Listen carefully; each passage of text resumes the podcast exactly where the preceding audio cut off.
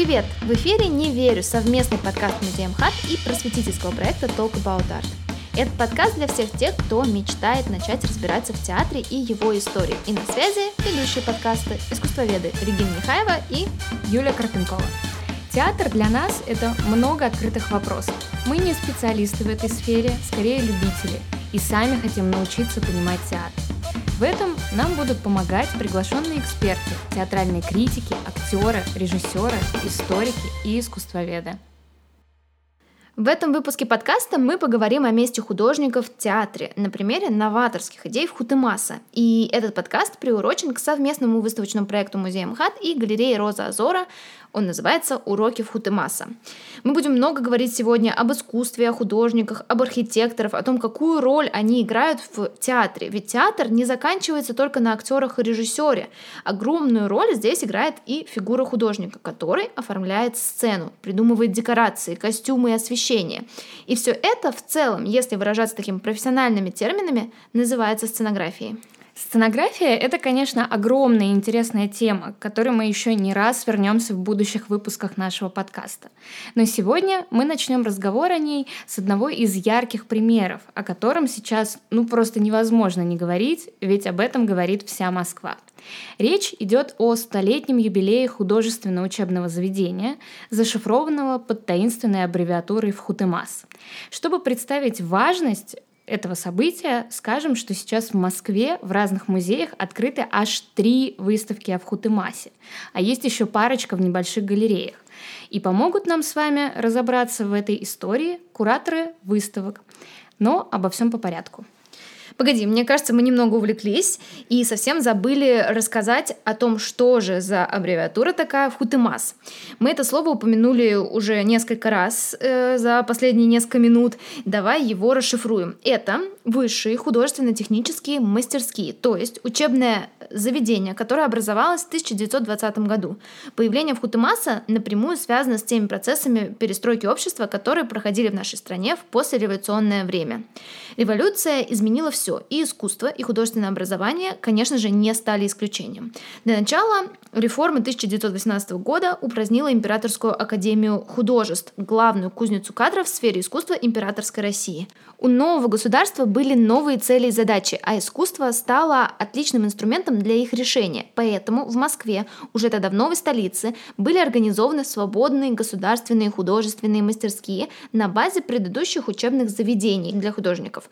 А, Московского училища живописи, ваяния и зодчества и Строгановского училища. И чуть позже, в 2020 году, эти две мастерские будут объединены во Вхутемас, высшие художественные мастерские. И на 10 лет это учебное заведение станет главным художественным вузом страны. Вообще, стоит подчеркнуть, что во Вхутемасе сама система образования была абсолютно новой, потому что изменились и запросы к художникам. Новому советскому государству больше не нужны были станковые живописцы, то есть те, которые пишут картины для украшения гостиных и кабинетов, или скульпторы, которые украшают фасады особняков в стиле модерн. Это все осталось в прошлом. Советский народ равен между друг другом. Его ждет новый быт.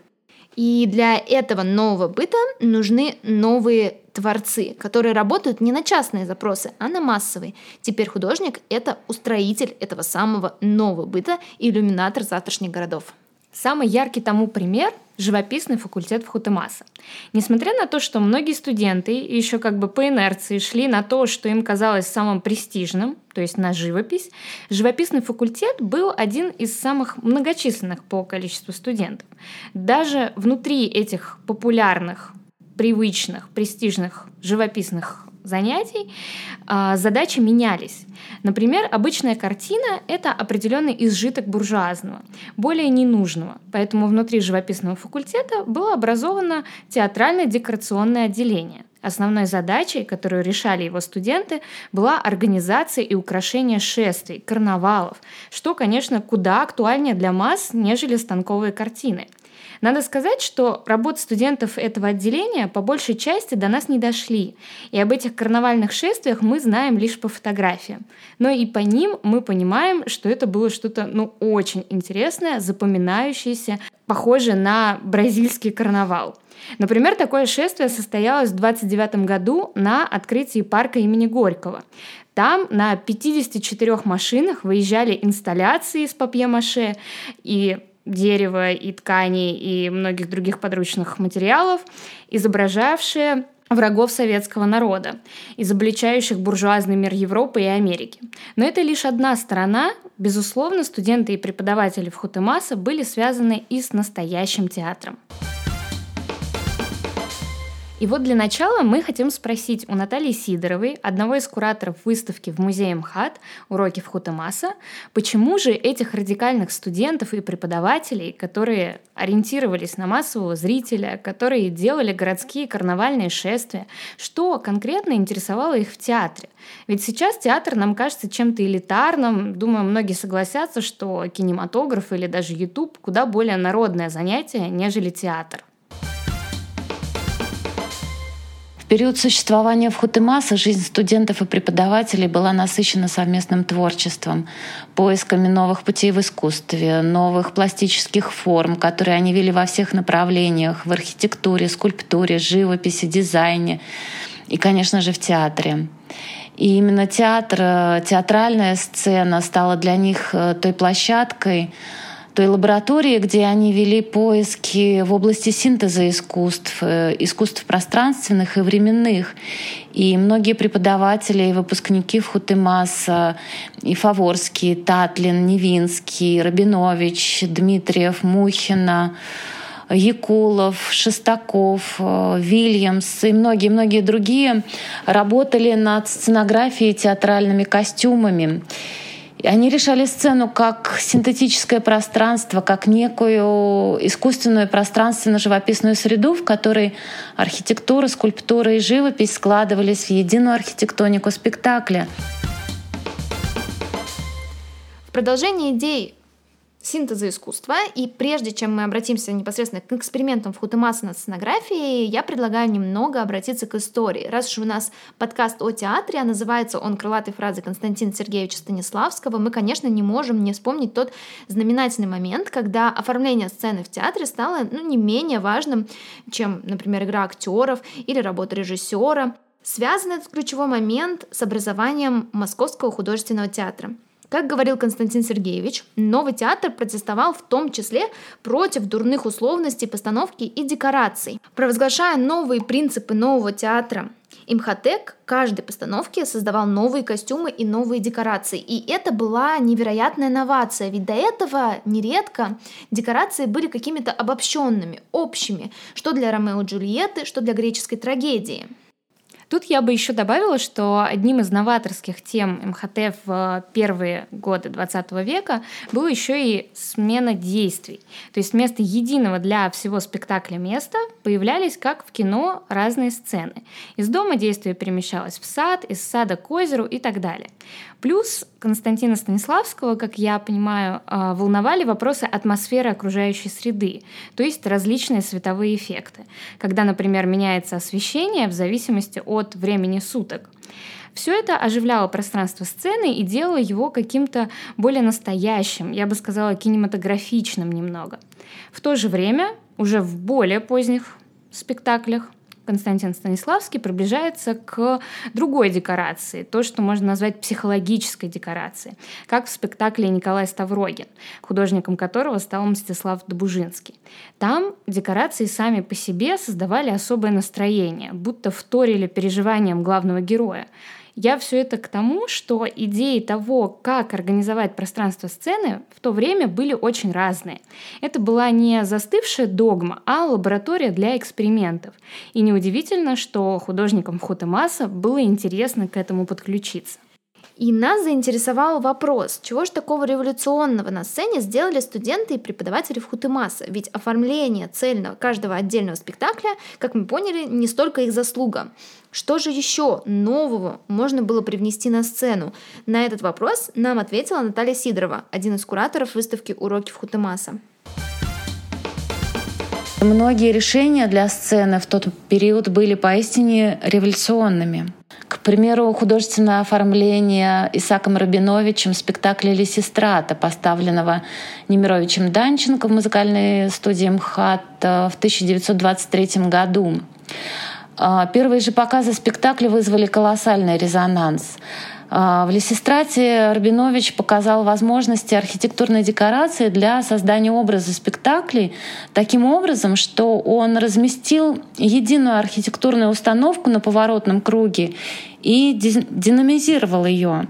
И таким образом сценическая площадь а, Исаака Рабиновича вращалась на глазах у публики.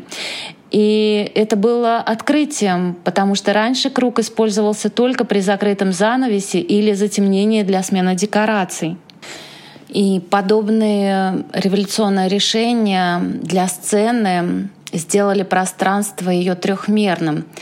А, то есть, э, выражаясь современным языком, можно сказать, что сцена театра из 2D перешла в 3D а на Парижской международной выставке 1925 года, где Исаак Рабинович входил в состав международного жюри и в конкурсе участвовать не имел права.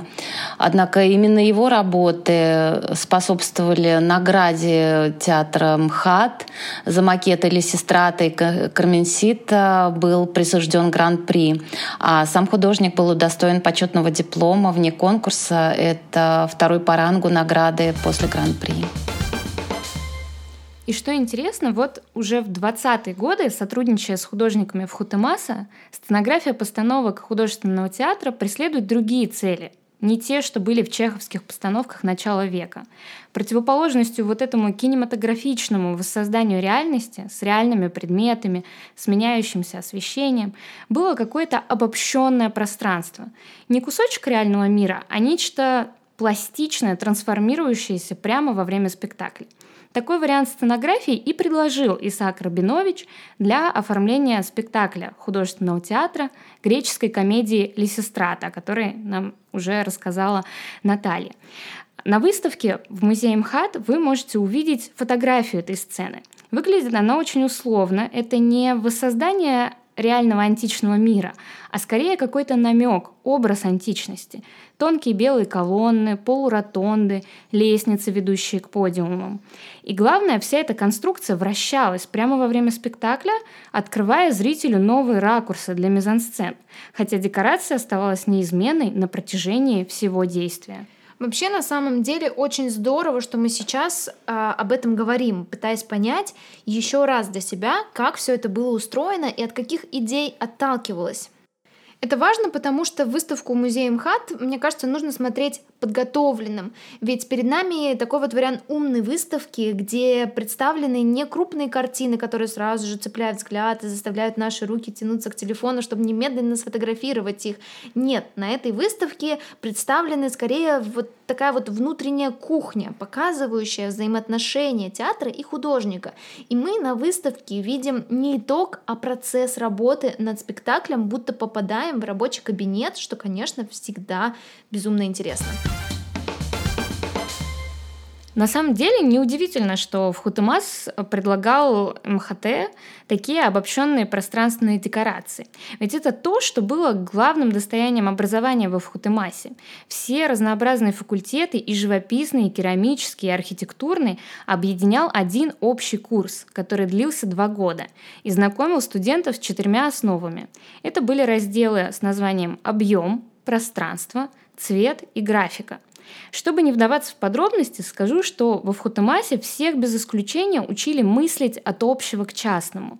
А ведь до этого все было наоборот. Художники учились сначала рисовать отдельные части тела по гипсовым слепкам, потом натурщиков, потом цельную картину. А архитекторы сначала придумывали фасады, а потом уже пытались их вместить в пространство улицы. А пропедевтический курс учил их мыслить объемами и чувствовать пространство. И именно этот курс во многом делал их универсальными художниками. Ведь приобретя эту способность мыслить, они могли создавать самые разные вещи, оформлять спектакли, книги или проектировать архитектуру. Еще одной закулисной деталью на выставке в музее МХАТ является эскизы театральных костюмов профессора Хутемаса Игнатия Невинского. И это еще один любопытный момент, что художник, сценограф в то время занимается костюмами и декорациями. Конечно же, это все не без участия режиссера. И эта работа в то время называлась таким вот словосочетанием «решать сцену». Костюмы Невинского к комедии «Дама-невидимка» оказались столь смелыми, что были оценены не только у нас, но и на Всемирной выставке в Париже 1925 года. Интересно, что на выставке 1925 года блистал не только Невинский, но и другие представители Фхутымаса, участники от СССР, не раз были удостоены всяческих наград. Ну, например, сам художественный театр с упомянутой нами постановкой Лисистраты и другим спектаклем «Кармесита и солдат», декорации которым делал Рабинович, выиграл гран-при. Но, конечно, самым главным событием Парижа стал павильон СССР, спроектированный Константином Мельниковым, который на тот момент уже был преподавателем Фхутымаса и руководил там мастерской экспериментальной архитектуры. И о том, как восприняли павильон СССР в 1925 году в Париже, мы решили спросить у Елизаветы Лихачевой, директора Музея архитектуры, ведь именно там до 23 мая идет выставка, посвященная архитектурному факультету в Хутемаса. Что касается павильона Константина Мельникова в Париже, то э, вообще-то, значит, тут надо говорить о том, что это, конечно, не была вещь в себе. Это был архитектурный конкурс, который Мельников выигрывает. Э, конкурс проводился очень быстро. А люди, которые в этом конкурсе участвовали, тоже, в общем, конкуренты Мельникова, тоже, в общем, не последний русский архитектор, например, Илья Голосов, а, представил свой проект. И э, Мельников выигрывает его скорее а, не потому, что это была какая-то уникальная архитектура, которую все немедленно оценили, а скорее потому, что он полностью соответствовал техническому заданию. Дело в том, что Советский Союз позвали в последний момент, и участок, который был выделен под советский павильон, находился на трамвайных путях. Это участок, который ныне располагается между Сеной и э, боковым фасадом Гран-Пале. Э, павильон Мельникова стоял прямо перед ним, вот, вот на этом куске, там тогда ходили трамваи. И, соответственно, было жесткое требование не копать и никоим образом э, не укреплять его в землю, потому что надо было сохранить трамвайные пути. При этом это надо было сделать быстро, дешево и, по возможности, качественно. И Мельников, Мельниковский проект э, соответствовал первым двум критериям абсолютно. Это был быстрый и дешевый проект – и, как выяснилось, он был абсолютно качественный. Если говорить об архитектуре этого э, сооружения, то Мельниковский павильон, конечно, поразил э, парижан. Все были в шоке. Он поразил французов еще до того, как был построен. Есть такая довольно забавная деталь, которую сам Константин Степанович а, описывает в своих мемуарах, что в своей книге «Архитектура моей жизни», что когда пришли чертежи павильона в компанию «Плотники Парижа», они, э, как бы, инженер компании решил, что э, чертежи с ошибкой, потому что он не мог понять, как э, может быть здание вывернуто наружу. Вот эта идея вывернутости здания наружу. Тут можно рассуждать в контексте вообще русского авангарда о многих вещах, но, как мне кажется, надо проговорить главное. Дело в том, что Мельников, безусловно, э, и сам это впоследствии признавал, Мельников, безусловно, не э, конструктивист. Это человек, который находится за пределами принципов конструктивизма, подходов конструктивизма. Мельников называет это необарокко. А, и это абсолютная правда, потому что если мы с вами рассматриваем барокко не как архитектурный стиль, а как некий принцип, направленный на организацию пространства, организацию света внутри и снаружи, организацию восприятия, то, конечно, Мельников а, абсолютно барочный человек, потому что его архитектура противоречит а, формальным принципам конструктивизм, конструктивистской, конструктивистским подходам, я бы так это назвала. Поэтому павильон Мельникова произвел сенсацию.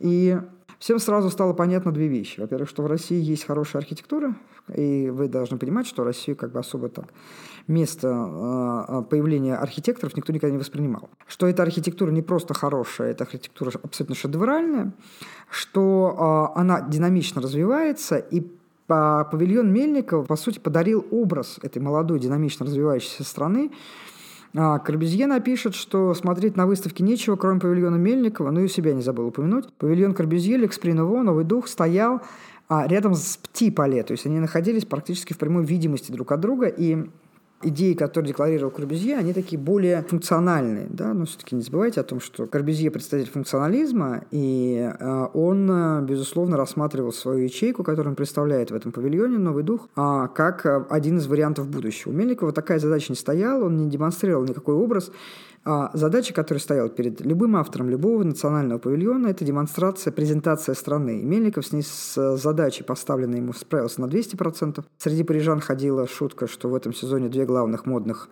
а, два, два главных модных слова в Париже – это эскимо и Мельников.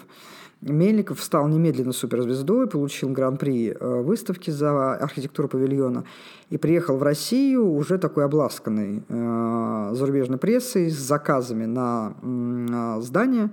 Это знаменитые парижские гаражи. И, в общем, это все позволило ему в конечном итоге построить дом про который, я надеюсь, вы слышали. И таким образом, конечно, он произвел сенсацию.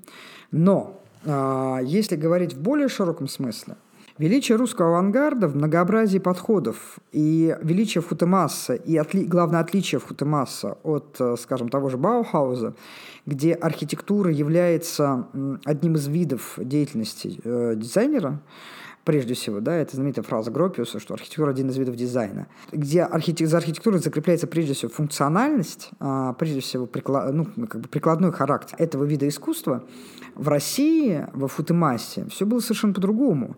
В России был Николай Ладовский, который придумывает э, новый способ преподавания, который, как сейчас понятно, не так уж сильно на самом деле отличается от академизма в чистом виде, потому что ну, традиционно от тогда, в 20-е годы, он противопоставлялся академизму, и люди говорили, ну как бы академическая школа – это 15 лет обучения, прежде всего рисунку, умению, построения, э, умению построить на плоскости некий объем. Ладовский говорит, что архитектура – это искусство, имеющее дело с пространством, и он учит своих студентов в Абмасе прежде всего умению это пространство выстроить да, в разных условиях. Там а, есть много всяких разных заданий интересных, которые он своим студентам дает. И, а, собственно, если говорить о педагогическом методе Николая Ладовского и педагогическом методе, который проявляется во Футемасе, то Мельников один, одна из граней э, в Футемаса. Э, Мельников – это один из тех людей, которые этот Футемас формировали. В чем причина успеха Футемаса? Все на самом деле довольно просто, в абсолютной свободе. Десять лет э, очень разные, но очень талантливые люди под одной крышей придумывали, э, как они будут жить дальше, как они будут строить новый мир, а, как, как архитекторы будут работать с объемом, формой, пространством. И э, они, разумеется, ругались между собой постоянно, и бесконечные интриги, и один пришел, другой пришел, постоянно менялись, и, собственно, чистого времени, когда Футемас более-менее в стабильном состоянии находился, не так много. И э, академисты спорили с новаторами, новаторами спорили с академистами, и над всем этим э, витал дух такой мятежной свободы, который, тем не менее, надо понимать, что это не было экспериментом ради эксперимента. Люди, которые преподавали, и люди, которые учились в Футумасе, они очень хорошо понимали, что они делали. И поэтому, когда мы с вами говорим о вообще об этом явлении а, образовательном, а Футемас – это образовательное учреждение, так вот, мы, конечно, должны учитывать тот факт, что Футемас стал, таким, а, стал такой попыткой создать новый принцип а, образования, художественного образования. Не безуспешный, к сожалению. Почему? Ну, потому что далеко не всем дано мыслить категориями пространства. Вообще, если взять всю историю мирового искусства, то и нам, вот если бы мы взяли всю историю мирового искусства, как говорят искусство, это Бизон де Барбизона – и нам пришло бы в голову выделить из этой истории какие-то основные, главные, генеральные направления, то их бы на самом деле получилось всего два. Я бы назвала это условным классицизмом и условным барокко. То есть это условно Рафаэль и условно Микеланджело. В, в истории человечества был только один период, в истории западноевропейского искусства был только один период, когда эти два направления существовали рядом с одинаковой силой и проявлялись с одинаковой силой. Это итальянское возрождение когда рядом с Микеланджело стоял Рафаэль, или рядом с Рафаэлем Микеланджело, как вам больше нравится, и они были оба востребованы и оба интересны. Что такое условный классицизм и условная барокко? Это отношение к развитию художественной формы пространства, к ее пропорционированию, соотношению массы, веса, а, тяжести, это разные понятия, а, к объему, к свету, к цвету и к массе других всяких разных критериев архитектурного сооружения. И э, второй такой период был в России в 20-е годы, когда рядом с Гинзбургом стоял Ладовский, а рядом с Мельником стоял Щусев, а рядом с Желтовским стоял Леонидов. Это люди с принципиально разными подходами к пониманию архитектуры вообще как явления, как э, искусства, как э, дизайна, как чего угодно. И тем не менее, вот в этом бульоне невероятном совершенно сварилось то, что мы впоследствии назовем русским авангардом. И Мельников, как э, плоть от плоти этой системы, а с Мельником довольно забавно. Ученик Щусева Желтовского напишет над своим рабочим столом классика и модерн две архитектурные клячи. И это напишет человек, который создаст а, новую академию в рамках фотомассы, с голосом попытается вернуть отчасти некие академические подходы а, к проектированию. Но если говорить, возвращаться к э, истории с парижским павильоном, то парижский павильон, безусловно, абсолютный успех. Он является таким ярчайшим примером выхода а, новой архитек... новых архитектурных подходов из страны и выхода очень успешного. И до сих пор а, можно сказать, что Мельников во многом не забыт, а, и вообще русский авангард во многом не забыт, благодаря тому, что эта выставка была, и что в этой выставке помимо Мельникова участвовали, участвовали огромное количество невероятных, потрясающих мастеров. Это, конечно, была, пожалуй, самая успешная презентация э, русского авангардного метода за пределами России. На самом деле архитектурный факультет в Хутемасе — это то, что меня лично привлекает больше всего. Уж очень яркие у них были мечты. Я говорю мечты, а не проекты, потому что, например, некоторые из них были столь смелыми, что реализовать их невозможно и по сей день. И я, конечно, говорю про дипломный проект студента архитектурного факультета Георгия Крутикова, в котором он предложил город будущего с летающими небоскребами. И надо сказать, идею такого города он продумал весьма неплохо. Предложил даже специальные летающие капсулы для перемещения людей в пространстве. Но реализовать это пока что даже сегодня невозможно.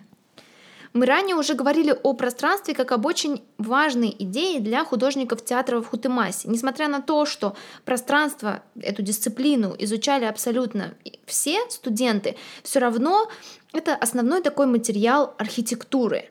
И в этом контексте нам стало интересно, а работал ли кто-то из преподавателей или студентов архитектурного факультета в театре? Решал ли кто-то из них сцену, если выражаться лексиконом 20-х годов. И с этим вопросом мы вновь обратились к Елизавете Лихачевой. Конечно, работали. И студенты, и преподаватели работали. А, вы должны понимать, что театр 20-х годов, вообще вот, если говорить об эпохе русского авангарда как о неком цельном явлении, а оно, безусловно, таковым являлось, авангард не был только архитектурным, авангард не был только там, живописным, авангард был всешним. Да? То есть в любой отрасли искусства был авангард. В любом направлении искусства, в любом виде искусства был авангард. И театр тут абсолютно не исключение. Что такое театр э, рубежа веков и, как следствие, 20-х годов? Это невероятное количество инвариантов. У нас есть первая школа студия МХАТ, а у нас есть вторая школа студия МХАТ, у нас есть третья школа студия МХАТ. Из каждой из них выходили люди, которые, каждый из которых менял э, и полностью представление о том, что такое театр в принципе. Есть система Станиславского, которую мы все знаем, и которую американцы называют системой, и которую Антон, э, значит, племянник Антон Павлович Чехова, Михаил Чехов положил впоследствии в основу своей образовательной системы. Это школа Ли Страсберга, через которую прошли все голливудские звезды а середины 20 века, и которая, в общем, превратилась в такую вот э, самодостаточную вещь. Есть э, студия Мирхольда э, и человека, который принципиально менял подходы и э, принципиально изменял вообще представление о том, что такое театр. Есть Акимовские, есть, э, простите, есть Таиров с камерным театром, и с которым, кстати, работал Мельников в том числе, и даже пытался строить новые здания. И а, а что такое работа в театре для архитектора? Это прежде всего создание м, декораций. И все они создавали декорации, они все работали в театре в разной степени успешности. А мы все знаем про братьев Весняных, там Павел Гольц и так далее. То есть это такая важная часть существования архитектора архитектора 20-е годы в, в России, вы поймите, что это же был бульон. А, и в этом бульоне все варились, все друг друга знали, все с друг другом собачились, разумеется, с кем-то дружили, с кем-то не дружили, кались, тусовались, как, как я даже не знаю, как это сейчас назвать. Это была среда, единая среда питательная, в которой росло невероятное по силе искусство. Это касается литературы, философии, и театрального искусства, и архитектуры, и живописи, и скульптуры, и дизайна как такового. Не было специального какого-то театрального направление в рамках Футемаса, но тем не менее а, театр был частью жизни, такой же частью, как сейчас, наверное, является там какой-нибудь Netflix или Facebook. И а, для а, людей, которые тогда работали, ну, почему архитекторы шли в театр? Ну, потому что построить здание гораздо сложнее, тяжелее, дороже, чем создать театральную декорацию. И в театральной декорации, и, соответственно, художники и режиссеры, которые выбирали того или иного художника для а, разработки театральной декорации того или иного спектакля, и актеры, которые в этих декорациях существовали. Ведь это совершенно удивительно. Русский театр э, начала 20 века, особенно в 20-е годы, это огромное количество разных подходов а, к театру как к искусству. Я уже перечисляла, там есть Станиславский, рядом с Станиславским есть его ученик Мирхольд, э, есть ученик Вахтангов, есть Таиров, после там чуть позже Акимов. То есть это какое-то невероятное совершенно многообразие а, процессов, которые идут внутри театральной жизни. И это не могло не отразиться на многообразии архитекторов, которые в этом во всем участвовали. Поэтому, и более того, для многих из них, например, для Татлина впоследствии это станет убежищем, потому что когда он останется без работы, и именно театр будет его кормить, он будет разрабатывать декорации, и он будет получать за это гонорары, это такая очень важная, очень важный момент, на мой взгляд. И действительно, хутымасовцы славились своей многопрофильностью, если можно так сказать. И многие из них очень легко меняли стороны своих интересов, приспосабливались к новым условиям. И мне вот в этом контексте стало интересно, а вот была ли такая трансформация наоборот, из архитектора в художника, условно говоря? То есть занимаясь ли архитектурой те мастера, которые все-таки в первую очередь у нас ассоциируются с театром. И с этим вопросом мы обратились к Наталье Сидоровой из музея МХАТ. Когда мы говорим о педагогах, преподававших на разных факультетах ФУТЭМАСа, мы говорим о людях э, широких творческих интересов, э, большой художественной культуры, искателях, инноваторах. Э, мы говорим о мастерах, которые постоянно экспериментировали, изучали новые техники, пробовали себя в разных видах искусства и состоялись в них. И если бы этого было возможно, используя музыкальный термин, мы могли бы их назвать в широком смысле полифонистами — Одной из таких фигур был Игнатий Невинский, который до, еще до своего многолетнего преподавания э, на полиграфическом факультете в Хутемаса э, преподавал рисунок э, в Строгановском училище, где познакомился с архитектором Иваном Желтовским. Желтовский надолго становится для него учителем и наставником в искусстве. Они предпринимают совместную поездку в Италию, для изучения великолепия античной архитектуры. А, впоследствии Невинский занимается росписью скакового клуба, построенного по проекту Желтовского. И когда Желтовский покидает Строгановское училище и начинает работать самостоятельно как архитектор, Игнатий Невинский поступает к нему в мастерскую в качестве помощника архитектора. В мастерской Желтовского Игнатий Невинский осваивает навыки архитектора и, конечно же, этот опыт сыграл большую роль в жизни художника, поскольку знание законов архитектуры, умение пространственно мыслить, э, владение суммой архитектурных навыков э, впоследствии пригодились ему в работе над монументальной и театральной живописью. А его работы для театра, художественных постановок театра определили его как блистательного театрального художника. Я думаю, что, как и нам, нашим слушателям интересно, почему так много выставок, посвященных фотомассу, которые проходят в этом году. Почему же все так сходят с ума по явлению, которое просуществовало всего 10 лет и от которого осталось не так много реализованных проектов? То есть в Хутемас и его наследие никак не назовешь тем, что знакомо широкой аудитории. Почему же так важно его вспомнить сейчас И, конечно, интересно было бы узнать, живо ли наследие в Хутемаса сегодня в какой-то форме. Актуальны ли те новации образования, которые были предложены в 20-е годы. А разобраться с этими вопросами нам поможет одна из кураторов выставки Музея Москвы в Хутемас 100 Школа авангарда Александра Селиванова. Высшие художественно-технические мастерские стали местом удивительного такого союза, объединения совершенно разных художественных, творческих сил а, в момент а, расцвета авангарда. Это место, где бок о бок а, работали вовсе не в традиционном представлении педагоги, а совершенно самостоятельные художники, архитекторы и дизайнеры, хотя тогда такого слова не существовало, которые пытались найти а разные методы и способы сформулировать разные способы, как донести принципы нового искусства до совсем молодых людей. И, по сути, а, прописать свои собственные программы. И среди этих лю- людей и Любовь Попова, и Александр Роченко, и Александр Экстер, и э, Александр Веснин, и э, Татлин, и Кончаловский, и Машков, и Фаворский, и Константин Мельников, и Голосов, э, и Лисицкий. В общем, список совершенно гигантский, и туда вошли и скульпторы, и архитекторы, и живописцы, и художники-производственники.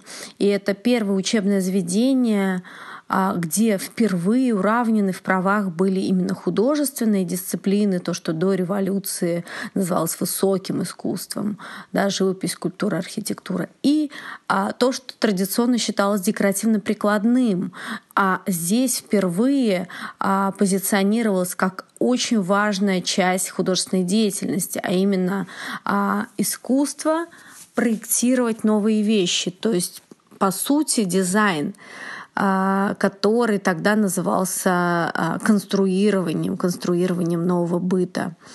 И э, за свои 10 лет э, Футемас э, сформировал, по сути, в нашей стране профессию дизайнера. И оттуда вышли совершенно замечательные а, специалисты, универсалы, которые могли а, делать совершенно разные вещи и пробовать себя в разных совершенно художественных творческих профессиях. И а, именно поэтому значение футемаса трудно переоценить. Футемасовцы, по сути, определили все, что происходило у нас а, в декоративно-прикладном искусстве, в дизайне и в искусстве в целом весь 20 век, несмотря на гонение на авангард, несмотря на то, что значительная часть выпускников была вынуждена, по сути, отказаться от своего футумасовского прошлого и а, делать какие-то другие вещи. Но, тем не менее, импульс, а, данный футемасом, и этим поразительным сотрудничеством совершенно прекрасных а, специалистов и ярких звезд этот импульс а, передался нам и дошел до 2020-2021 года, потому что именно во Футемасе а, были сформулированы методики, принципы преподавания, актуальные для художественного образования сегодня. И а, на опыт Футемаса опирается и сегодняшний день. Московский архитектурный институт, Институт печати, Строгановская академия, училище художественное училище 1905 года, э, текстильный институт, э, отчасти опираются и новые институты, которые не могут себя считать прямыми наследниками Футемаса, но тем не менее это и, конечно, британская школа дизайна, и э, дизайн в ВШЭ, и многие-многие другие учебные заведения, потому что сейчас нам кажется, а как еще можно преподавать искусство, как э, иначе можно преподавать архитектуру, как не идти от простого к сложному, от абстрагирования, изучения простейших э, форм и цветов э, к постоянному усложнению композиции. Кажется, что это очень просто и только так и может быть. Так нет, сто лет назад было совсем иначе. И именно Футемас произвел вот эту самую реформу, которая а, значима для нас по сей день и а, по сути, так же, как и баухаузовское образование определяет а, искусство и дизайн в 21 веке. Действительно, система образования и некоторые учебные заведения стали прямыми наследниками Фхутемаса, но память о Фхутемасе продолжает существовать и немного в ином ключе. Для современных художниц Марии и Наташи Арендт наследие Фхутемаса – это не просто набор практик и холодная теория, для них это семейная история и источник вдохновения, ведь их родственниками были Мейер Эйзенштадт, Ариадна Арендт, Анатолий Григорьев, которые учились на скульптурном факультете в Хутеи Берлина. Именно так стали называть Хутемас в 1927 году, когда он получил статус института. Их семейная мастерская и семейный архив становятся источниками идей современного творчества Марии и Наташи Арендт. Обе сестры работают с разными техниками, и со скульптурой, и с живописью, а Мария еще и с вышивками. А, и немного подробнее о работах, созданных для выставки, нам расскажет сама Мария Арендт. На выставке «Уроки в Хутемаса» семья Аренд представлена пятью художниками. Это старшее поколение, три скульптора, выпускники в Хутемаса. Ариадна Аренд, наша бабушка, а, Мия Райзенштадт, наш дедушка, и второй муж Ариадны, Анатолий Григорьев – все они скульпторы, и мы выросли в их мастерской и были вдохновлены и продолжаем вдохновляться этой невероятной э, кладовой искусств. Как это не звучит пафосно. Специально для выставки я создала новую серию, которая посвящена дисциплинам в Хутемаса, а, таким как пространство, объем, цвет и так далее. Эта серия для меня немножко экспериментальная. Дело в том, что я совместила живопись и вышивку. Вышивка является для меня основным медиа, а тут специально для, для выставки я создала серию живописи. Также я показываю очень важную для меня серию, которая называется «Диалог со скульптором». А, в основном это диалог с произведениями Мейера Айзенштата. А много в его фигуре остается для меня очень загадочным и невыясненным. А, я родилась через семь лет после его смерти, и я придумала такой своеобразный способ эм, разобраться в недосказанном. Я пишу так называемые виртуальные письма своим родственникам, студентам в Хутемаса, которые мне позволяют во всем разобраться и дать ответ на какие-то очень важные для меня вопросы. И, ну, естественно, это такие невербальные ответы э, я получаю, и они мне позволяют преодолеть какие-то сомнения. Ну, художники вообще часто э, сомневаются во всем, что они делают. И вопросы, в каком направлении двигаться дальше, вот мои предки помогают мне разрешить. С Ариадной Арент и Анатолием Григорьевым все немножко менее загадочно.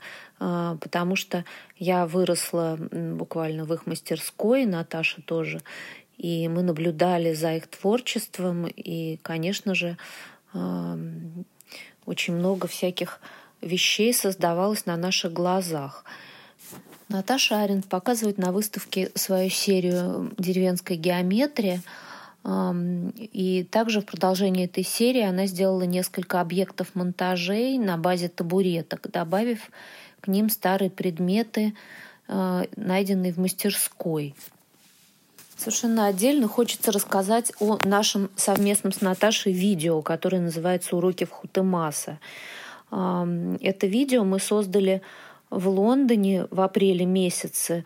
А, дело в том, что эта выставка планировалась эм, именно в апреле. И когда мы оказались на карантине в Лондоне, мы поняли, что выставка не состоится и, или перенесется на определен, неопределенный срок. И от какой-то такой, от чувства безысходности мы начали учиться видеомонтажу. И вот этот вот фильм, он для нас тоже немножко экспериментальный, так что не судите нас строго, это тоже уроки. Кстати, Ариадна написала потрясающее воспоминание о своем обучении во Вхутемасе. И вот, в частности, такое короткое эссе, которое называется «Загогулина» или «Как нас мы учили», мучили, мучили. А, это совершенно потрясающее, такое очень остроумное эссе, а, где она описывает такую ситуацию а, полного коллапса, потому что все античные слепки были объявлены буржуазным, э, буржуазными, и профессора, преподаватели не знали в какой-то момент вообще, какие давать задания и чему учить. Вообще Ариадна оставила том своих мемуаров, э, которые невероятно увлекательны, и я очень советую их почитать. А у Григорьева, к сожалению, сохранилось э, очень мало работ в хутымасовских времен, даже практически совсем не сохранилось, за исключением а, такого, такой стен газеты, удивительной совершенно, на которой изображен рабфак в Хутымаса. И на самом деле эту стенгазету, она сейчас выставлена а, в музее Москвы, конечно, нужно еще расшифровать, потому что там изображены конкретные абсолютно персонажи и какие-то конкретные происходящие на рабфаке в Хутымаса а, события, какие-то тексты замараны, какие-то оставлены, и там распознаются знакомые личности, э, в том числе, например, Мейер Айзенштадт, который с Григорием учился на одном факультете.